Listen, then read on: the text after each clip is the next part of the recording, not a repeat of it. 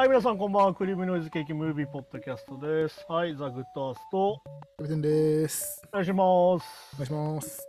はい、今週はですね、ネット X ドキュメンタリーなんですけど、うんまあ、なんですか、僕たち大好きこのシリーズはいはい。の新作がありまして、うんいわゆるあれですね、How to シリーズですね。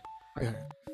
まあ、いわゆる今までカリスマ教祖になる方法とかね、うん。独裁者になる方法っていうやつがありましたけど、はいはいいわゆるピーター・ディンクレイジナレーションプロデュースでね、うん。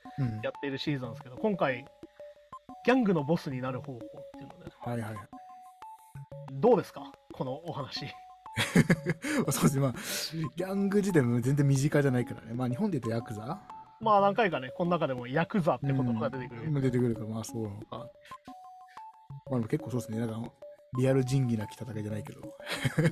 まああれだからね、あの、じゃあその人たちはどうしたのかって話は結構その独裁者だったりとか、うんカ。リスマ競争にも通じるものがあって、うん。ってことは逆に言うと、他にもいろいろ活かせるよねってことでもあるから、ちょっとなんか怖ってなる時もあるっていうね。うん。っていうのがまあ最後のね、あの人の話とか見てるとまさにそうなわけで、ああ、そうですね。あの究極にポピュリズムまでいくとそうなっちゃうんだみたいなうん。ことになるんでね。まあそういうところで話していこうかなと思うんですけど、まあ毎回ね、このテーマというか、うん。こういろんな人がこう出てきてやるんですけど、まあうん第1回、これ結構みんな思ってることだと思うんですけど、うん。やりたいことで稼ぐっていうのが第1話で、うん。なんか YouTuber みたいですね。夢、夢あるみたいなね。うん。夢あるな、みたいな。で、この人たちの、まあじゃあ第1話誰が題材かっていうと、まあアルカポネなんですよね。うん。まあ、有名ですよね。まああれですよ、この間、あれですけど、いろんなこうね、伝説的なギャングの話がいっぱい出てくるんで、ぜひこれは本編を見てほしいんだけど、うん。まあ、まずハウト一つ目、潜在能力を解き放てと。うん。まあ、潜在能力とは何かって話なんだけど、これね。うん。はいはい。あの、まあこれでも本当にね、出てきますよ。教育の話も出てきましたよ。うん。あの、結局、勉強とかができないから、うん。教育を受け入れてないので、ちゃんとね。あまあそうですね。うんそうするとやっぱり、あの、盗もう殴ろうの先に何があるかって話ですよ。うん。はいはいはい。いわゆる暴力にすぐ走ってしまって、うん。これ分かりやすいです。出てきますよ。あの盗もう殴ろうの先には組織犯罪があるっていう。はいはいはい。ああ、なるほどなっていう。まあまあ確かにそうですね。で、まあ、そのアルカポネ自身は、あの、21歳の時点で5回逮捕されてたりとか、うん。まあ、あの、立派な、立派な犯罪者なわけですけど、はいはい。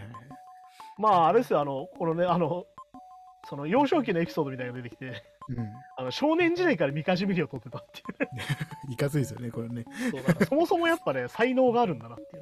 まだでこれ組織入る前ですもんね。そう全然前。ただの、ただの、いわゆるこう、ただの少年か、いわゆる靴磨きから、いわゆるみかじめりを取るっていうのをやってたという。いや、それすごいよな。で、まあ、まず、その次のトピックで、トップから学べということで、うん。まあ、これどこのまあでもこれさ独裁者には意外とないんだけどうん。でもそのギャングって社会なんだよねギャングっていうね家族でもあり社会なんだよそうん。そこで実は俺サラリーマンとかも実は近いと思っててそうですね。だから、ち違うグル違うマフィアのボスともね、関係性ちゃんと保ったりとか。でしかもそもそもあれじゃんそのマフィアのルールを守んなきゃいけないっていうのがあるああ、そうそうそう、起きてみたいな。でこれが実は社会のルールと結構違うよってポイントがあって、うん。まあ、出てくるのはまあギャングにはメンターが必要だとうん。指導者選びが重要だよそれはなんでかっていうとミスるとそいつごと潰されちゃうからっていうまあまあそうですね。確かに。誰についていくかと。で、結局、そのアルカポネには2人師匠がいるよって出てきて、まあ、出てくるのは、これまあ、この人たちも有名なんだけど、ジョン・トーリオっていうね、うん。ボスと、えー、とフランキー・イエールっていうボスが出てきて、うん。この2人から何を学んだかっていうことで、まあ、出てくるのは聞かざることだったりとか、うん。口をつぐむとか、うん。あと金が重要だぜみたいな話とか、うんあと要は、フランキー・イエールの方はどっちかというと武闘派みたいな人で、はいはい。本気を見せろとか、うん。決して負けんじゃねえとかね、あと自分の評判を上げろみたいなのが出てくる。うん。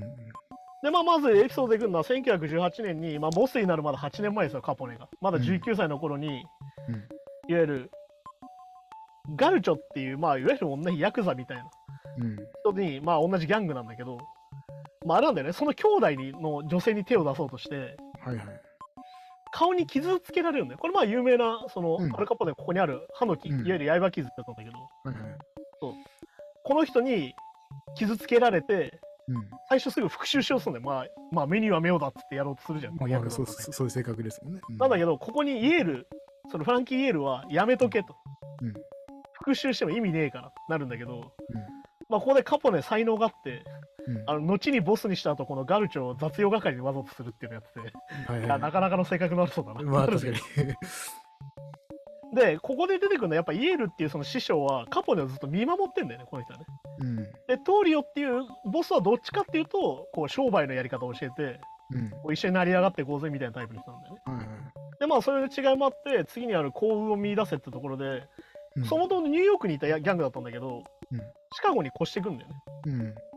1920年、ボスになる5年前にシカゴに越してきて、うん。何があったかっていうと、1920年の1月から禁賞ができるんだよ。あ、はいはい。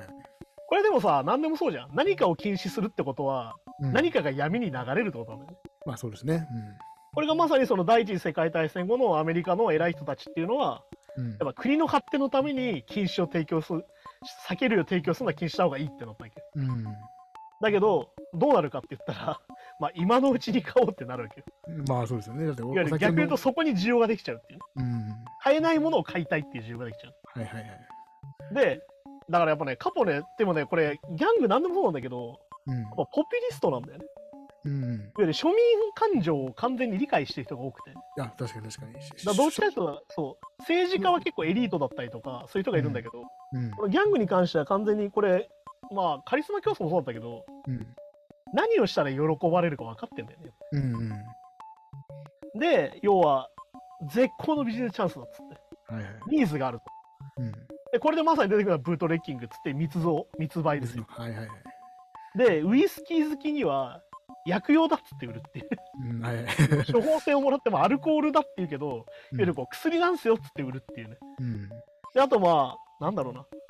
処方箋で酔っ払いを治療しますっていうのは、これでもさ、まあなんだろうな。正直まあ今でもいろいろあるじゃん。治療するっつっていろいろもらいたりするじゃんみたいな。まあそうですね。はいはい。ね。それはもう抗精神薬だろうがなんだろうそうなんだけど。いわうん。ゆるなかなか手に入らないものでこう手に入れるっていうのはそういうことだったりするわけで。うん。で、まあさらにカナダからも密輸してきたりとか。はいはい。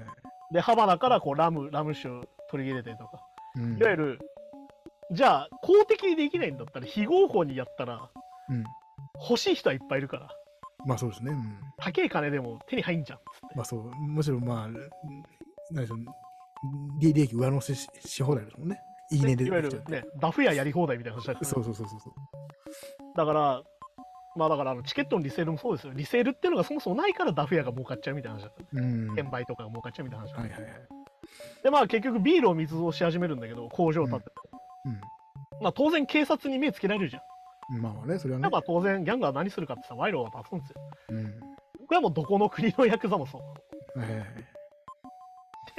これさ、今日本もやってると思うんだけど、うん。ビール風アルコールって0.5%未満なんでビールじゃないっすみたいな。ああ、なんかね、基準がありますもんね。今なんかビアルみたいなやってんじあありますね、ありますね。ゃん。これ、これだよ。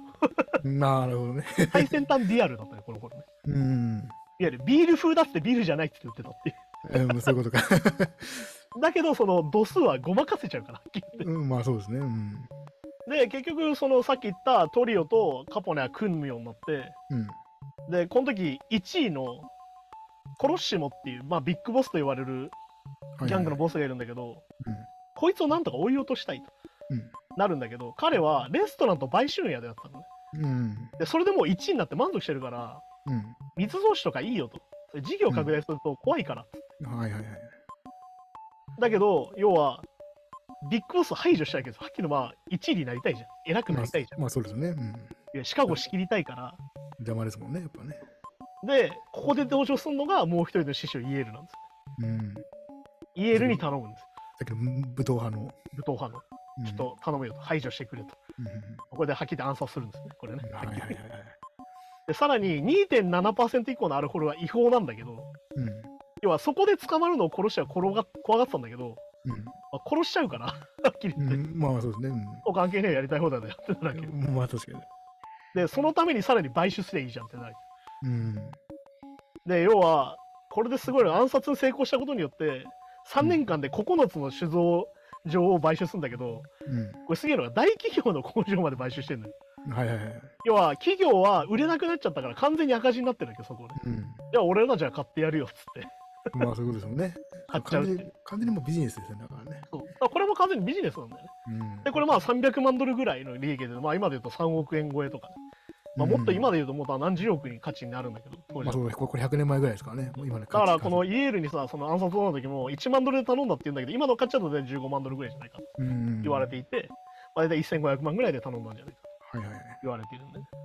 で、まあ、ここで次のハウトゥーで、上司の関係性を維持せよっていうので、うん。これまあ、何でも社会社員でもそうじゃないですか。うん。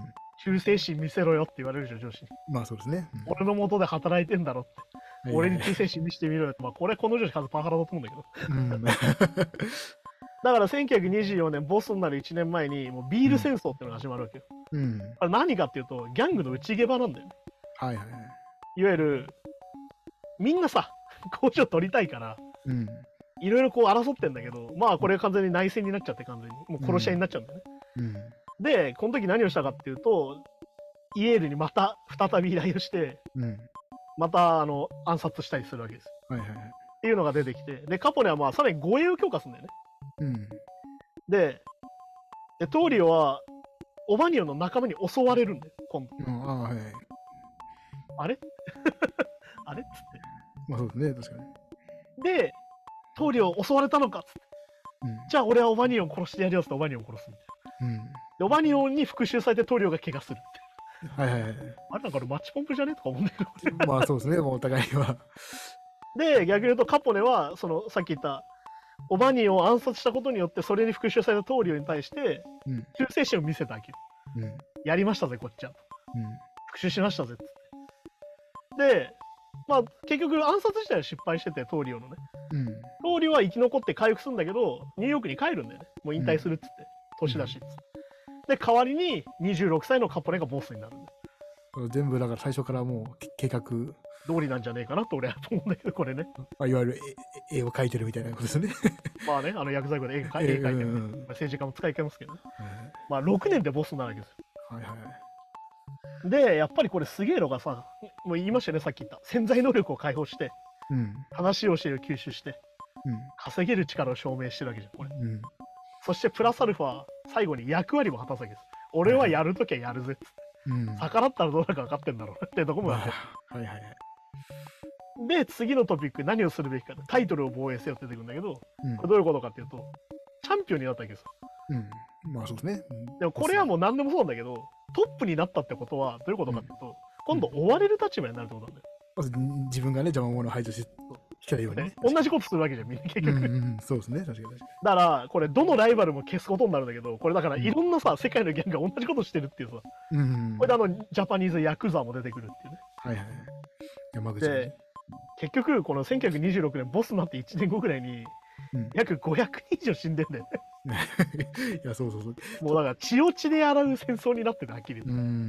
本当結構映画だけじゃなくて、結構現実もめっちゃ死んいや、でるんですほんとそういうことなのよ。だから、現実でこういうこと起きてるっていうか、まあ、うん逆に言うと、これ映画化の話もこの後出てくるんだけど、いろいろうん映画がこれ実は元になっててって話をしたいんだけど、うん。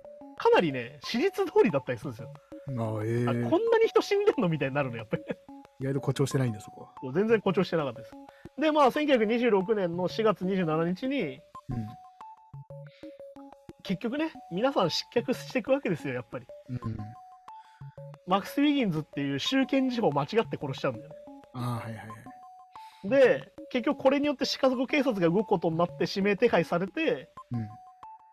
記者会見で、ギャングの王だって宣言するんだよね、カポネは。俺そんなことするわけねえじゃん、つって。うん。うん。俺そんなことしねえよ、つって。やるんだけど、うん。これだからね、結局ね、これもそうじゃん。アメリカの犯罪も何でもそうだけど、うん。結局別件逮捕で脱税で逮捕されて11年懲役になっちゃうんだよね。まあそうですね。うんやっぱそうか、ギャング同士の構想だったらあれだけど、やっぱ役人殺しちゃうとな。いや、動かざるを得なくなる。うん。まあだからさっき言った警察に賄賂を渡してるって言っても、もう身内殺されてるからみたいになるんだよね。まあそういうことですもんね。でまあ、次に出てくるのが第2話で、このビジネスモデルの革新っていうのが出てくるのが、ハーレムのヘロインタイクーン、フランク・ルーカスって人で、うん。うん。これはでもね、結構有名な映画にもなってて、これこの後で話そうと思うんだけど、うん。いやーだからね、これすごいですよ。あなたの犯罪も報われるってワードが出てきて、うん すごい悪だな。まずファクト1っていう。うん。若きルーカスは恵まれない環境にいた。うんまあこれハーレムクイーンですから、そもそもでもルカスっていうそのルカス、フランク・ルカスは、もともとノースカロライナってとこにいて、うんまあ、ボストンのあたりなんだけど、まあだからニューヨークにちょっと、えっと北かな、うん。いるんだけど、まああれなんですよ。うん。結構さ寒いところだじ寒いとこ。で、まあ、あれなんだよね。あの、まあ、マイケル・ジョーダンが大学にいたとことかね。ゃん。うん。あまあねノースカロライナ有名なんだけど、もともとめちゃくちゃ保守的なところなんですよ、ここは。うん。で、はっきり言って、ノースカロライナで黒人は幸せになれないよって言われて育つんだよね。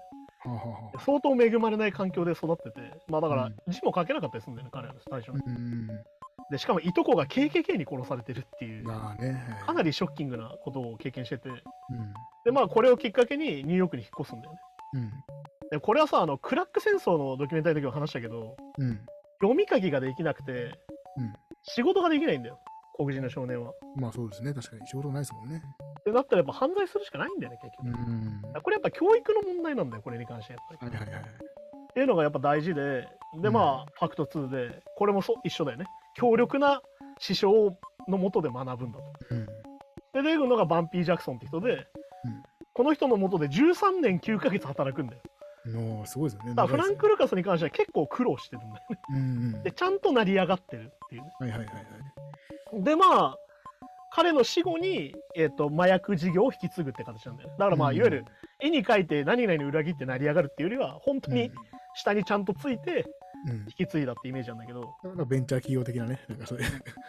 いわゆるまあ、成り上がりっていうよりはちゃんとこう引き継ぐみたいなうんうんとこだったりとかして、まあ、ファクト3つ目、家族ぐるみでやってて、これ7人兄弟なんだけど、うん。7人兄弟全員ギャングなんだよ。だから、うん。ね本当のファミリーだ。そうだから本当に家族と一緒に、だからこのフランクの口癖で家族と一緒に口癖だったみたいな話が出てきて、で、ここでポイントになってトピックになるのは、世間の評判を得よっていうので、うん。うん。やっぱこれもポピュリストなんですよ、やっぱりね。そうですね。要は、邪魔者がどうなるかもアピールしながら、うん。要は、自分がどう見えてるかもかなり意識してるのこのフランク・ルカス。うんだから、逆に言うと格好がきらびやかで、ブリンブリンになっていくんだよね。はいいわゆるだから逆に言うと、ギャングスターのイメージって実はこっからなんだよね。ああ、なるほど。いわゆるその、いい格好して、いい車乗ってみたいな。うんうん要は、もともとさ、これ、この後に出てくる、本来、身を隠すようなものなわけ。まあそうですね。確かに、まあ、まあ、地味な方がいいわけみたいになってくる。表舞台にだったらね、目つけられますから、ね。目つけられるからね。なんだけど、この後どんどんギャングスター、まあ、いわゆるギャングスターな感じになっていくんだけど、うん。まあ、すごいね、これね。あの、殺害予告を出して殺しますと。はいはい。お前殺すぞってちゃんと言ってから殺すから、まあ、うん本当に殺すんだみたいになって、人が怖がるみたいな。いわで、ちゃんとこう人が集まってるところでちゃんとね、やるっていゆる見せしめ的にね。う。うん。要は、これでもさ、何でもそうじゃん。さっきのその3位のやつが2位になって1位になってって話と一緒で、うん。結局さ、下のやつがさ、社長とかを見て、うん。俺の方がうまくできんのになって、うん。常に下は思うんだよと。まあそうですね。それを阻止すんだよ。うん、まあそういうことですね。だからまあ、もし俺に歯向かってきたら、そうここなりますよ分かってんだろ確かにそういう気持ちがあってもできないですもんね。そうだからこの中で例として出てくるのは、タンゴっていうその2メーターを超える大男のやつがいてみて。うん。でそいつが必ず、まあ、ちょろまかしてたと。詐欺してたと。はいはい。それを分かってたから、フランクは。うん。1キロまず1キロ渡して、ヘロうんヘロイン。で、売らせて、うん。あ、お前ちょろまかしてんだろ。つって。でこれ分かってんだよ、最初からやってること。だからまあ、あ相手相手の相手の土俵に乗って、で、みんなを集めて、うん。みんなの前で殺すっていうのをやるんだよね。一応だから大義名分もあるわけだ。あいつが悪いことしたから殺したんだよ。うん。っていうので、自分の不満分子も同時に消していくっていうね。うんなるほど。まあ、これ結構独裁者になる方向でも出てきたやつですね、これはね、まあそうですね、確かにいわゆる見せしめ的な。お前裏切ったらこうなっからなってさっき言ってる人と同じなんだけ。ど。で、次のトピックが仲買人を排除せよっていうのは、うんこれはさ、何でもそうじゃん。直営業の方が良くないみたいな話になるまあそうですね、その、仲介手数手数料取られるの嫌ですもんね、やっぱ。で、まあこれヘロインのルートで結構有名なんだけど、うんまあこの中で詳しく出てくるから詳しく説明すると、うん。トルコでケシの花を栽培すると。はいはい。そうすると1キロ25ドルのうん。生産者価格で。うん。それからアヘンを摂取すると。うん。アヘンを採取して、石灰と煮て、モルヒネを分離するわけね。うん。まあこれも完全にあの生成の仕方の話をしてますけど、うん。製造工程が。でこれをフランスに流すと。うん。で、モルヒネをヘロインに変えると。めちゃめちゃ経由してるんですね。いわゆる物質変化させていく。だからもトルコから、えーっと、トルコからフランスに動かして。うん。で、これが1キロ5000ドルの卸売りになると。うん。で、仲買人のコルシカとのマフィアがアメリカに持ってくると。うん。そうすると1キロ1万ドルになるわけよ。うん。いや、もう倍々になっていくわけど。はいはいはい。で、アメリカの人たちに、じゃあ何パーセント乗せてるかって言ったら400%乗せて売ってるの。うん、まあ原価からするとね。だから1キロ5万ドルみたいになってるけど。うん。で、はっきり言ってフランクにとっては非効率じゃん。だって、もともといくらで売ってるか知ってんのになんでこんな高いんだよと思いながら買ってるわけよ。まあそうですね。うん。じゃあどうするかっていうので出てくるんだけど、うんこれテレビ当時流れるんだよね。ベトナム戦争中で、ベトナムで軍が入だと。うん。これあれじゃねっつって、ベトナムからヘロイン密輸できんじゃねってなるの。まあはいはいはい。で、実はこれが実は映画化されてまして、あ、ええー。アメリカン・ギャングスターって映画で、うん。これね、リドリー・スコット監督なんだけど、ほいほい。あの、デンゼル・ワシントン主演で、うん。デンゼル・ワシントンがね、このフランク・ルーカスをやってるんですよ。あ、ええー。っていうあの有名な映画でぜひこれ気になったら見てほしいんだけど、うんうん。まあ、これで何をしたかというと独自ルートを生むっていうんでうんマフィアの10分の1で売れるぞこれと、うんさっき言ったアジアから輸入すればまあそういう直輸入みたいなもんですもんね、要はね。要は自分で消しの栽培場まで見に行っていわゆる盗賊が出てくるんだけどそこを全滅させてうん。はい。これで俺ら直で作れんじゃん作るところから俺たちできるじゃんってなるの、ねうん。だからこれがね映画の中でも出てくるんだけどこれでこの中で描かれないけど実はあれなんだよねベトナムで亡くなった兵隊のうん遺体袋にもコカインとか入れて流してたりするんだよねこの時ねああ、そういうことか、そういうことか。いわゆるチェックしないじゃんまあそうですもんね。定款とか一切チェックしないからうそういうところにマフィマリファナとかコカインとか入れて流すっていうのも出てくる、この中で出てこないこれねえぐいな。っていうのでもう売り上げを独占するようになってうん。はっきり市場を独占するわけですよだって他より絶対圧倒的に安い価格でね圧倒。的にでさらに出てくるんだけど独占すれば好きなように売れるじゃんっつってうん。これでさ、例えでスターバックスが出てくるんだよ。は いまあ確かにスターバックス好きなように売ってるよなってね。うん、まあ確かにで、1971年ポストになって5年後に、まあ、はっきりブランディングに成功するんですよ。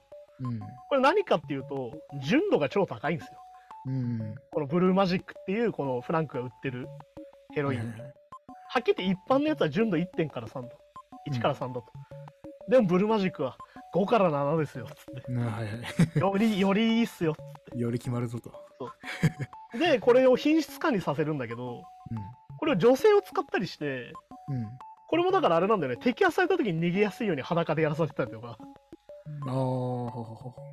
いわゆるその跡がつかないから、服とか着てるとさ、服についてたりとかしても捕まるから、そうかそうか。裸でやらせてそのまま逃がせればさ、うん。女が裸でいるからそれをいきなり捕まえるとかなかなかしづらいみたいな話で、そうかそうか。なるほど。そういうのも使ってるんだよね。うん。だまあ本当にこれでハーレムのヘロイン王として君臨するんだけど、うん。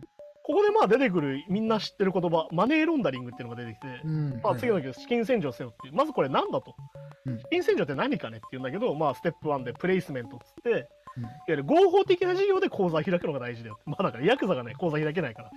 まあそうですね。要は、そこに違違法な金を預金にすると。で、そのお金で洗洗車場とかクラブを始めるんだよ。まあだからあの、マフィアがさ、レストラン経営してたりするのはまさにそういうことなんだね。はいはいはい。要はそこのお金のためにやってんすよっていう。うん。そもそもっていう。で、次、ステップ2、レイヤリングっていわゆるレイヤーを作るってことなんだけど、うん。いわゆる複雑に取引して、違法な資金源からこう離す、できるだけ離す。うん。要は、例えば、コカインを売ったお金でダイヤを買うとかじゃなくて、いろいろ何かしながらこうどんどんしてダイヤを買うみたいな。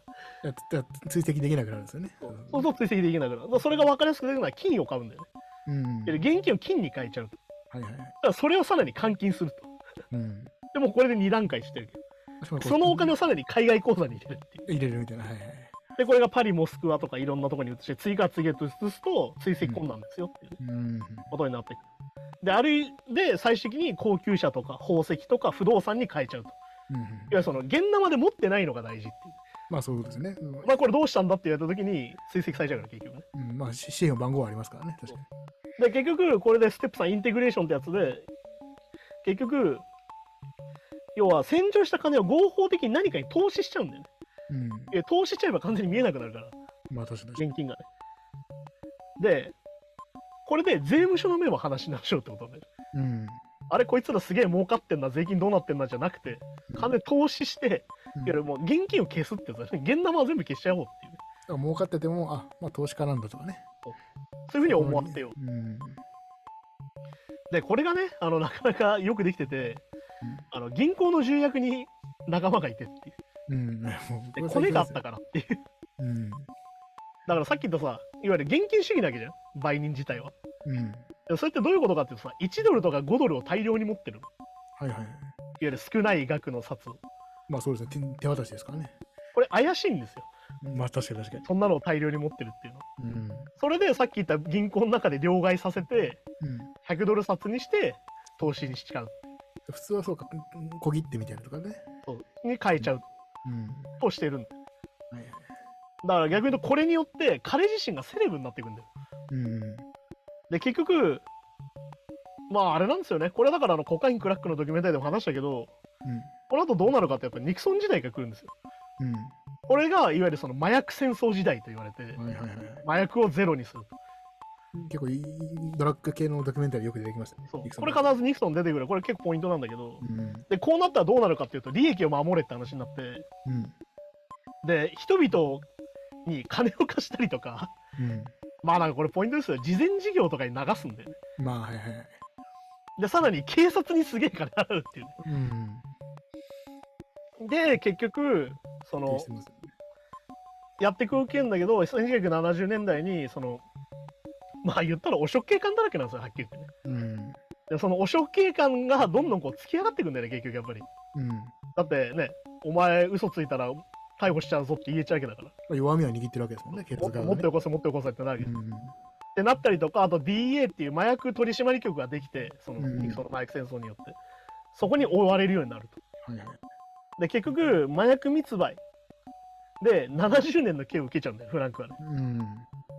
だけど、結局、司法取引で裏切っちゃうんだよね、この人ね。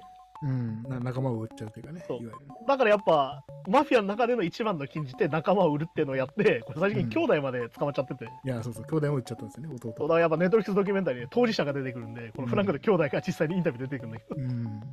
とこだったりして、結局あの、わずか7年の王政で実は終わってると。だかああ、はいはい。ら実はその、この麻薬のボス、マフィアのボスみたいな人って、意外と長期政権になりづらいっていうのがあって、うん。まあそうですね。うん。で、まあじゃあ第3話でね、恐怖による支配っていうのが出てきて、出てくるのはトトリーナって人で、うん。まあ、サルバトーレ・リーナっていう人で、まあ、シチリア島のマフィアなんだよね。まあ、イタリアンマフィアではっきり言ってね。はいはい。で、この人がやったのは、まあ、この人のあだ名はすごくて、まあ、野獣ってあだ名がついてるんです。うん。何かっていうと、約20年間、うん麻薬取引とか不動産とか武器の密輸やって、殺した人数が 800人から1000人っていう、もう武闘派どころじゃないぐらいの。ない、もうはっきり戦争レベルなんですよ。まあそうですね、確かに確かいわゆる内戦レベルで人を殺してる、まあ、これファクトに一番で、に。このリーナ自体は暴力的社会にもともと生まれてるから、もうそれしかないと。うんまあ、そもそもローカルマフィアのところに生まれててはいはいはい。で、父とかは農家だったんだけどっていう。うん。まあだから結局やっぱね、勉強ができないとかそういうので結局そういうのに入っていっちゃうっていうのは共通してんだよ、みんなね。うん。うんで、そのファクト2で影から支配されるっていうので、うん要は、結局1969年殺人で起訴されたりするんだけど、獄中からも支持し続けるっていうね、うん。うん。これ結構なんかマフィア系の漫画とかにありますよね。よくあるじゃん。だからいわゆるその、捕まってるんだけど全然自由っていうね。そうそうそうそう。監獄で合流してるみたいな。で、さらにこの人の特徴はかなりでかいんだけど、ファクト3番で権力の共有を好まないってやつなんだよ。うん。こういうのはだから結構独裁者系の人で、いわうん。ゆるその、さっき言ったさ、この業界はこいつ、この業界はこいつじゃなくて、全部俺が仕切ると。あはいはい。それで初めて下にいるんだみたいな状況になるわけね。さっき言ったように師師匠がいたりともしない感じですよね。そうで、成り上がっていくんだけど、いわゆる1974年には頂点になるんだけど、うん。彼の特徴として、とにかくね、あの、支配が好きなんですよ。うん。支配欲がすごくて。はいはいはい。要は、なんなら裕福な暮らしにすら興味ないんで。なるほど。支配してること要は、人を支配することが楽しい。やばいやつですね。らここで出てくるんじゃん。あの、権力は成功に勝るっつって。まだ、はい性欲より勝つ。まあだから、セックスより権力の方が気持ちいいみたいな話で、うん。だいぶやべえなってなるんだけど、ねあ本当にやばいことがいっぱいあって、まず何をするか、これだからあれですよ。あの、独裁者になる方向で不正とかやってたやつですよね。うん。記者を阻止しろっつって。あ、はいはいはい。マフィアっていうのは世間的にするから、うん。常にジャーナリストは狙われてんだよ、つって。うん。うん。とにかくジャーナリスト殺しまくっちゃうんだよね。いわゆるボスになって4年後に、これだからすごいのがさ、公共事業にも絡んでて、この人。うん。うん。これダムの事業に関わるんだよね。はいはいはい。で、これ2億ドルぐらい動かす、本当にもうでかい公共事業で、うん。そこに関わってんだけど、記者が要はつながりを見つけてこのリオのねうん。このリーナのつながりを見つけて告発するんだけどうん。まあ暗殺しちゃうんですよねはいはいはい。暴こうとすると記者を黙らせるってやり方うん。でこれすげえのがさもうこの人のさ話全部そうなんだけどうん。とにかく支配の歴史なんですよはいはいはい。とにかく自分の邪魔を全部消すみたいな人でうん。次の出てくるのは敵を制圧しろってトピックでうん。コミッションっていうのが当然あるわけですよいわゆるそのなんつうのかなマフィアにも労働組合があるみたいな話でうん、はい。マフィア同士にもお互いの競技団体があってお互いこう干渉し合いながら、うん。じゃあうまいことやろうぜってなるんだけどうん。いわゆるこのクーポラっていうマフィアの統括団体があるんだけどコミッションねうん。これを内側から崩壊させようとするんだよというよねはいはいはい。だからこのこの人がすげえのがいわゆるその他のボスをどんどん暗殺してっちゃうんだようん。でなおかつさらにこれさっきもできたように見せしめとして息子まで殺す。16歳の息子まで殺すんだけどうん。あの腕切り落として殺す。いやー、そうそうそうね。残虐で。これでも今でもやってること一緒なんだよねマフィアとか結構ね。しかもこれ、身内に殺させてるんですよ、結構ね。だから結構ねここがタッチ悪くて。うん。もうとにかくねもう身内だろうが何だろうが許さないよって。自分の邪魔すんなら殺すよっていうのやってくる、うん。でまあこれで最終的にどうなるか。コミッションもいなくなる、うん。ねじゃあ誰が最後敵かっていうのは政府なんですよ当然うん、まあ、そうなってきますよね。でこれで要は本当にコミッションもささっき言った潰しにかかったから本当に内戦状態になっててシリア島のあたりがうん。さすがにそのイタリア政府が動き出しちゃうんだよねうん。なんだけど、まあ、とさらに凶悪化してうん。これダラエンサっていう軍の将軍がいるんだけどそのうん。あ捜査に関してね、うん。その将軍も家族ごと殺しちゃうんだよねはいはいはい。しかもこれもさっき言ったよね見せしめだからうん。大通りで蜂のせいするんだよはいはいはい。もう本当にえぐいわ。だはっきり言って誰でも殺せるよとうん。政府の要人だろうが殺せるよと邪魔すんだよ。よってねうん。で次のトピックは全てを始末せよっていうのでいわうん。ゆるすごいんだよねこのこのブシェッタって人の始末から始まるんだけどうん。このブシェッタってやつをおびき出すためにうん。このブシェッタの家族から殺していくっていうのをやってて、うんああ、はいはい、そうね。だから、だからほほブシェッタ本人は逃げてるけど身内がどんどん死んでいくという、自分の国で。でマフィアと関係ない家族まで殺していくっていう,、まあそういうことです。うん。かんはっきりこれまさに仁義なき戦いになっててうん。でしかもねブシェッタ乗ってこないんでしかもねうん。でこのここのポイントとしてここのブシェッタは留置所でファルコーネって人に出会うんだよねうん。これがファルコーネっていうのが強力な反マフィア判事なんだけどうん。この人と出会うことで逆に言うと追い詰める側に今度なってくるまあそうですブシェッタ自でブシェッタはこのファルコーネと組むことにしてうん。コミッション自体を殺人で訴えるんだよねうん。いわゆるコミッションの中っていうのはさっき言った9何人もいたのが本当にもう、リーナの仲間しかいなくなっててうん。これを殺人で訴えるとはいはい。要はマフィア全体が狙われることになっちゃったのねうん。そういうこと。まあ、だまあ、そこでマフィアのリーナのしか人しかいないわけですからね。まあ、そそうそうなっちゃいますよね。だそのグループごといわゆるその警察に追われることになっちゃううん。だはっきり言って他の人たちからさ迷惑なんだよねなんで俺たちまで追われなきゃいけないんだよって状況ができちゃうまあ確かに確かで次出てくるのは誰にも容赦すんなよっつってに。これだから続々仲間が捕まっていくわけよ当然うん。うん。だってねさっき言った完全にその政府も敵にしちゃってるからうん。でもこれがすげえのはさマキシトライアルっていうのが起きてうん。これマフィアの根絶を目指してこのファルコーネが始めるんだけど、まあ、大量に起訴するんだよ、はいはい。マフィアがでさトゥーリオ自身はあのリーナ自身はあれなんだよねそのさっき言った賄賂をめちゃくちゃ渡してるからうん。まあ捕まんねえだろうと思ってたんだよねうん。そしたらね475人逮捕されてうん。そのうち342人が有罪になっちゃうんだよはいはいはい。で多くはそのまま逃亡するようになっちゃうんだよ仲間が、いうん。やこれやべえってなって。でこれどうなるかっていうとまあこれみんなそうなんだけど司法取引し始めちゃうんだようん。いわゆるマフィア自身が証人になってきちゃうだ結局また仲間を売るみたいな行為がね。でこれあれじゃんリーナの性格を考えればうってつどうなるかみたいな話だけど、うん。まあまあ、売ってるそうそうそうね。でこれ1992年の5月にあのファルコーネも殺すんだよねついにね検事うの判事、ん。あの爆弾。爆弾で殺すんだけどあの地震計が動くぐらいの爆爆破を起こしたっていうそれも見せしめもあるんでしょうね、多分ね。でさらに同僚とかも爆破していくっていうね。うん。とにかくもう関わったやつ全員殺すみたいなことしてて。すごいですよね、本当にね。で、これ最終のオチがすごくてさ、うん。最後、イタリア政府ついに動きます。うん。7000人の軍隊でシチリアを包囲するっていう。いやもう戦争ですよ、本当にね。だからこれ本当内戦なんですよ、最終的にできたのね、そうそうそうそう。でついに逮捕されるんだけど、うまあでもこれはでもあれだったじゃん。カリスマ競争を逮捕した時もそうだったじゃん。ん。うん。ただのおっさんなんだよね。まあまあね。かなり哀れな証言をして、うん。俺は悪くないとか、まあ言い逃れみたいなね。そんなつもりなかったとか言うんだけど、うん。まあでもさっき言ったみたいに大量の人が死んでますから、当然ね。